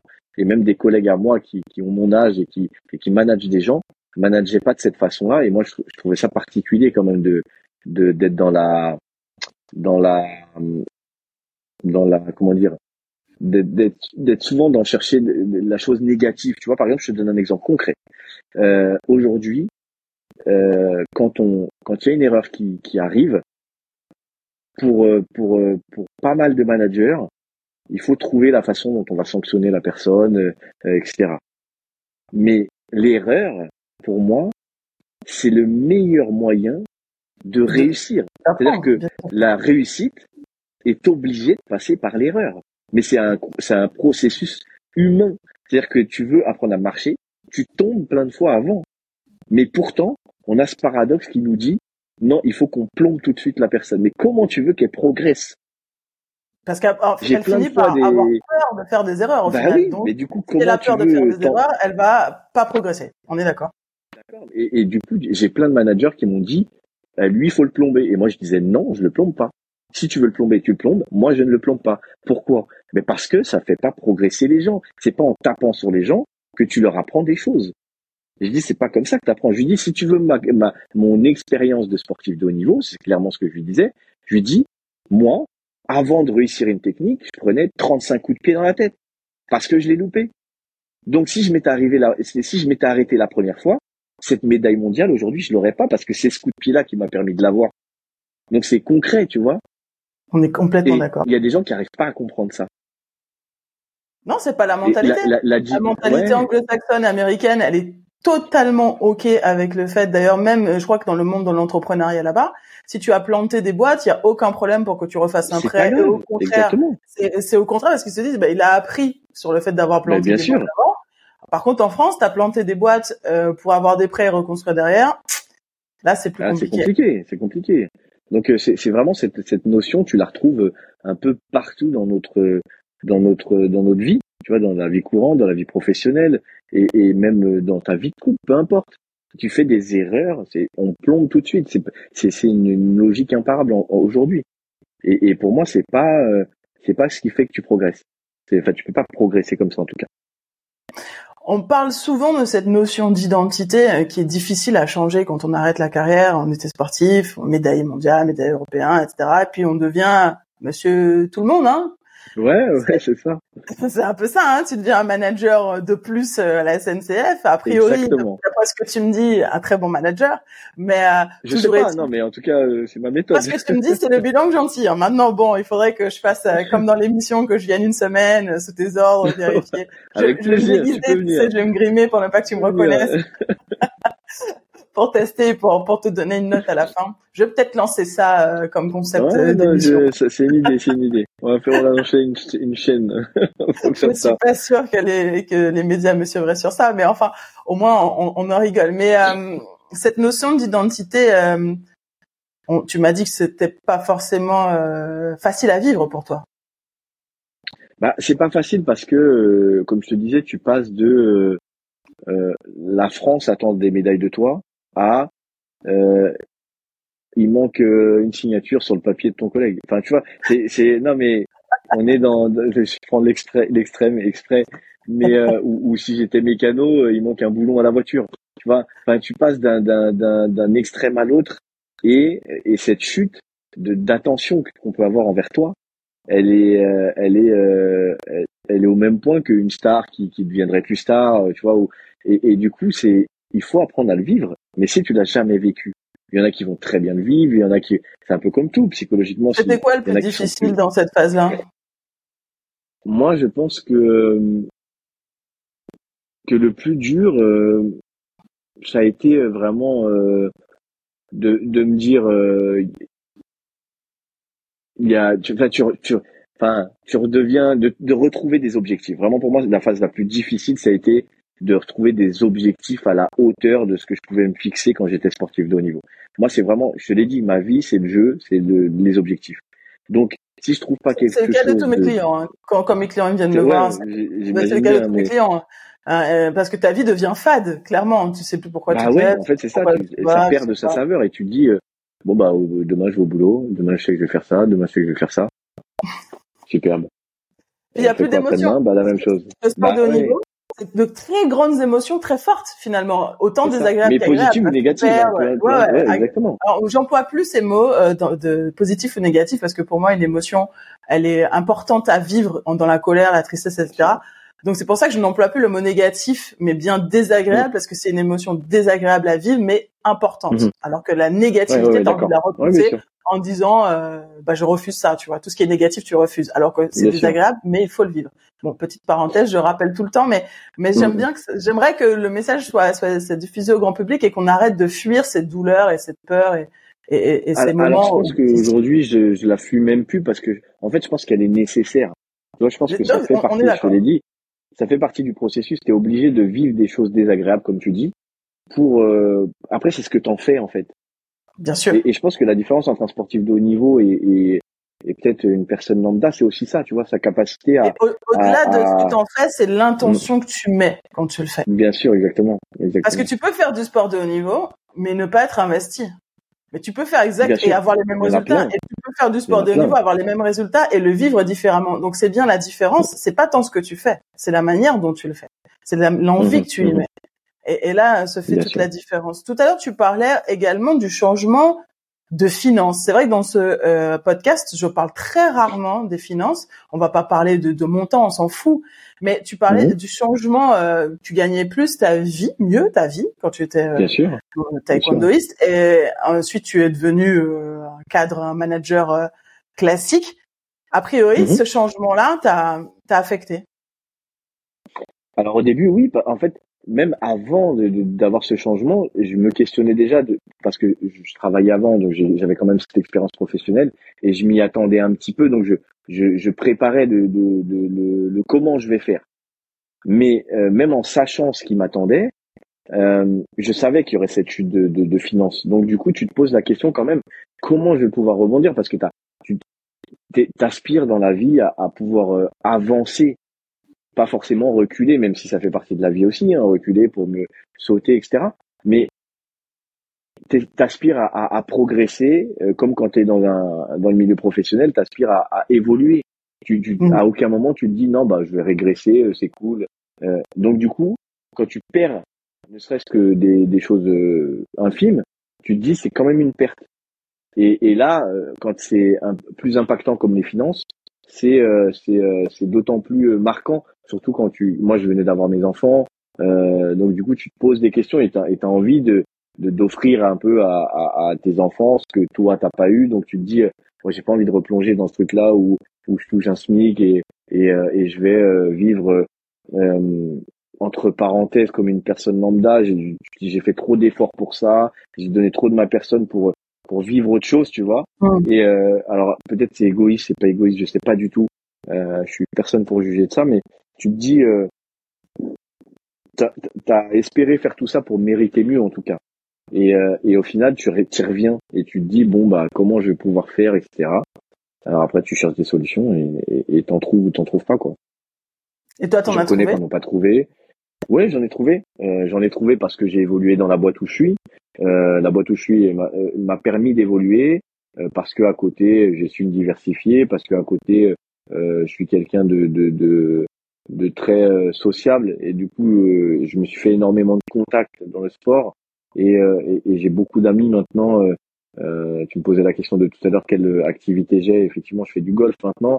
Alors, je fais pas du golf pour le business parce que j'y suis arrivé vraiment par par par plaisir et parce que un ami sportif de haut niveau m'a m'a embarqué là-dedans. Brice Guyat, euh, champion olympique d'escrime, euh, qui m'a qui m'avait permis à l'époque euh, de, de, jouer avec justement Gladys Epang euh, et, et à son âme Alexis Vastine de, de, de jouer pendant une compétition de golf où on se réunissait tous les ans avec avec les potes pour pour découvrir justement le golf et et, et jouer avec des pros. Et du coup, euh, ça m'avait plu et, et je m'étais euh, inscrit dans un club de golf.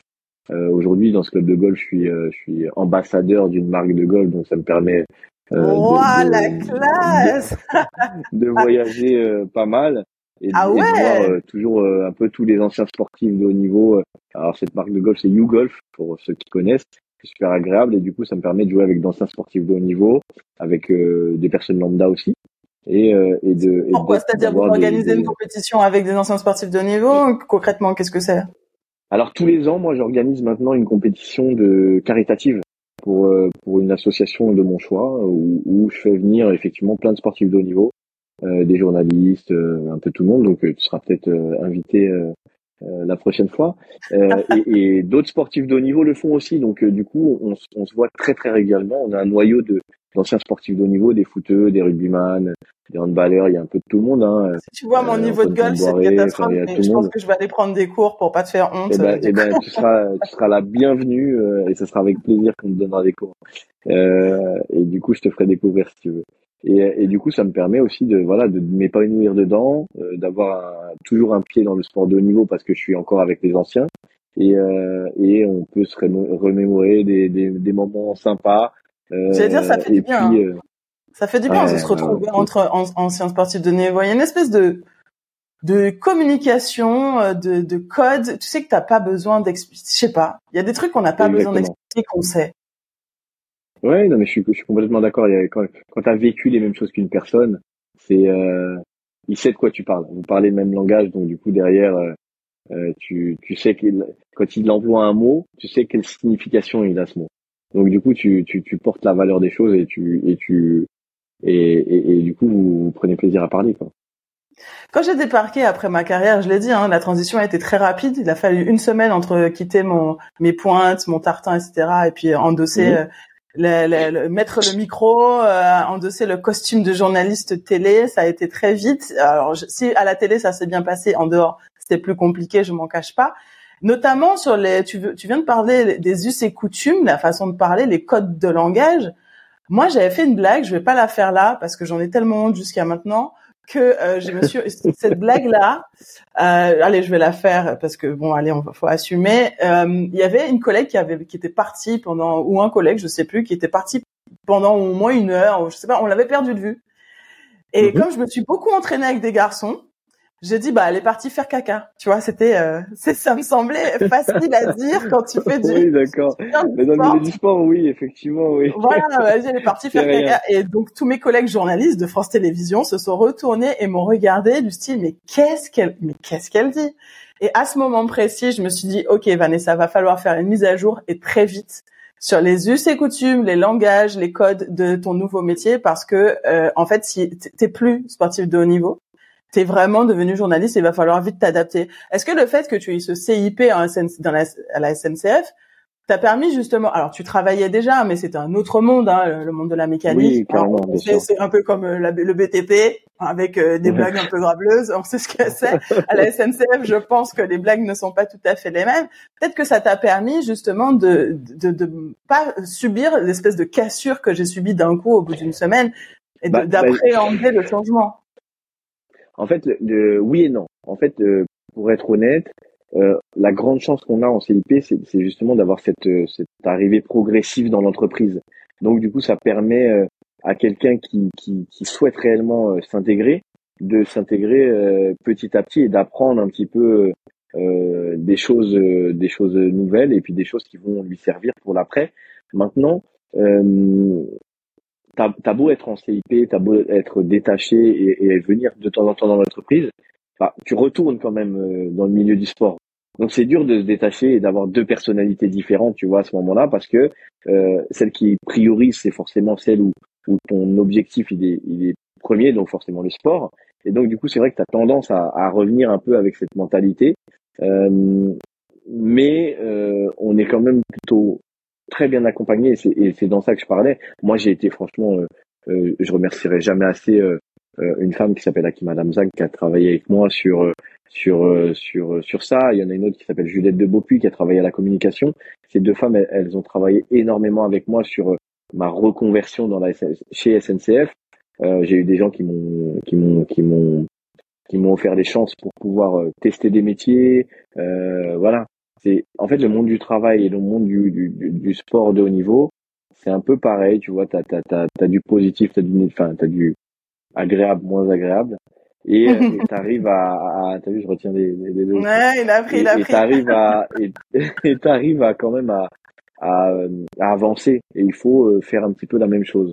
Donc, euh, donc tu t'apprends les codes, tu, tu fais en sorte que euh, que ça soit pas euh, trop démarqué par rapport à, aux autres. Mais je pense qu'il faut aussi quand même apprendre à, à impacter euh, son milieu professionnel. Alors peut-être pas par sa façon de parler, mais en tout cas euh, par sa façon d'agir ou par ses réactions ou par je je veux pas me me, me cantonner à, au, métier, au métier de manager et de me dire bah voilà un manager il fait ça il fait ça et c'est tout tu vois il a une il y a qu'une façon de prendre des choses, ou il y a qu'une façon de réagir à une situation. Je, je m'empêche pas justement d'avoir ce recul et de et de me dire euh, il y a d'autres possibilités. Tu vois, tout est tout est faisable et il y a d'autres possibilités. Ça, tu penses que c'est lié à ta personnalité ou c'est aussi un héritage de tout ce que le taekwondo t'a permis de vivre? Je pense que c'est ça fait partie des deux. Je pense que c'est vraiment un, mix des deux. Je pense que c'est ma personnalité qui est comme ça parce que j'aime pas être euh, subir. Je suis vraiment dans, dans l'action. Euh, et, et, justement, ça a été une des difficultés un peu chez SNCF au début, euh, c'était de, de, de, d'apprendre à, à, à, être moins, moins, moins, rapide, tu vois, et, et plus. Euh, ça, c'est une grosse société. Il faut, il faut que ça prenne du temps parfois les choses euh, pour que ça s'intègre euh, que les process s'intègrent, etc. Et c'est vrai qu'en haut niveau, on n'a pas l'habitude de ça. Tu il faut que tout aille vite, que tout soit rapide, etc. Et donc, du coup, ça peut te déboussoler, mais mais euh, mais ouais, ça fait partie d'un peu des de ma personnalité aussi euh, euh de euh, de ce qu'il faut. Quoi. On arrive un peu au terme de, de ce podcast. À chaque fois que, que j'arrive euh, à cette heure-là, euh, j'ai pas envie de vous quitter. J'ai encore plein de questions. Je me dis toujours, mais pourrait, il, faudra un deuxième épisode parce que j'ai encore. Euh, c'est pareil, hein, je prévois euh, une interview avec plein de questions. Je me laisse la liberté de, de dériver, de parler d'autres choses, de rigoler. Et, euh, et, du coup, il me reste une, une, page avec encore plein de questions. Je me dis, il faudrait faire un épisode numéro 2 à, à chaque fois. Mais avant de se quitter, euh, pour toutes les personnes qui nous écoutent et qui vont arrêter leur carrière à un moment donné, qui sont donc sportifs de haut niveau actuellement, qu'est-ce que tu aimerais leur dire? Qu'est-ce que tu aurais voulu entendre, toi? Moi, je pense que, alors, je vais pas rentrer dans le, euh, il aurait fallu qu'on fasse ci, qu'on fasse ça, etc. Si on veut partir sur une note positive, j'ai envie de dire, soyez acteur de cette fin. Peut-être prenez les choses en main. Si vous voyez pas, si vous voyez que les gens ne font pas ce que vous voulez, prenez l'initiative d'aller les voir pour leur dire, j'aimerais bien qu'il se passe ça. Parce que parfois, et, je le dis, c'est pour ça que je dis que c'est peut-être pas la Fédé qui a, qui a, merdé sur sur des choses. Ça se trouve c'est moi en fait. Euh, je me remets en question. Parfois, il aurait peut-être fallu que j'aille voir la Fédé en disant, écoutez, moi je trouve que ça c'est pas normal. Euh, je trouve qu'il n'y a pas de discussion entre nous, là, il n'y a pas de dialogue, il n'y a rien. Et, et, du coup, ça me fait cet effet-là. Et peut-être que d'en discuter, ça aurait, ça aurait permis de d'améliorer euh, bah déjà le, climat général, euh, l'ambiance qu'il y a entre eux et moi euh, à cette fin de carrière, parce que je pense que je peux apporter des choses au taekwondo encore aujourd'hui et que le taekwondo peut encore m'apporter des choses, mais aussi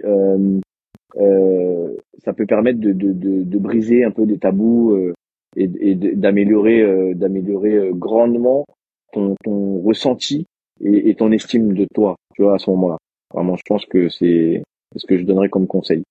Et de s'entourer vraiment de bonnes personnes, de personnes positives et, et, euh, et qui veulent, qui veulent vous faire avancer vraiment. Qu'est-ce qu'on peut te souhaiter aujourd'hui? Ah, tu peux me souhaiter euh, une bonne année 2024. le...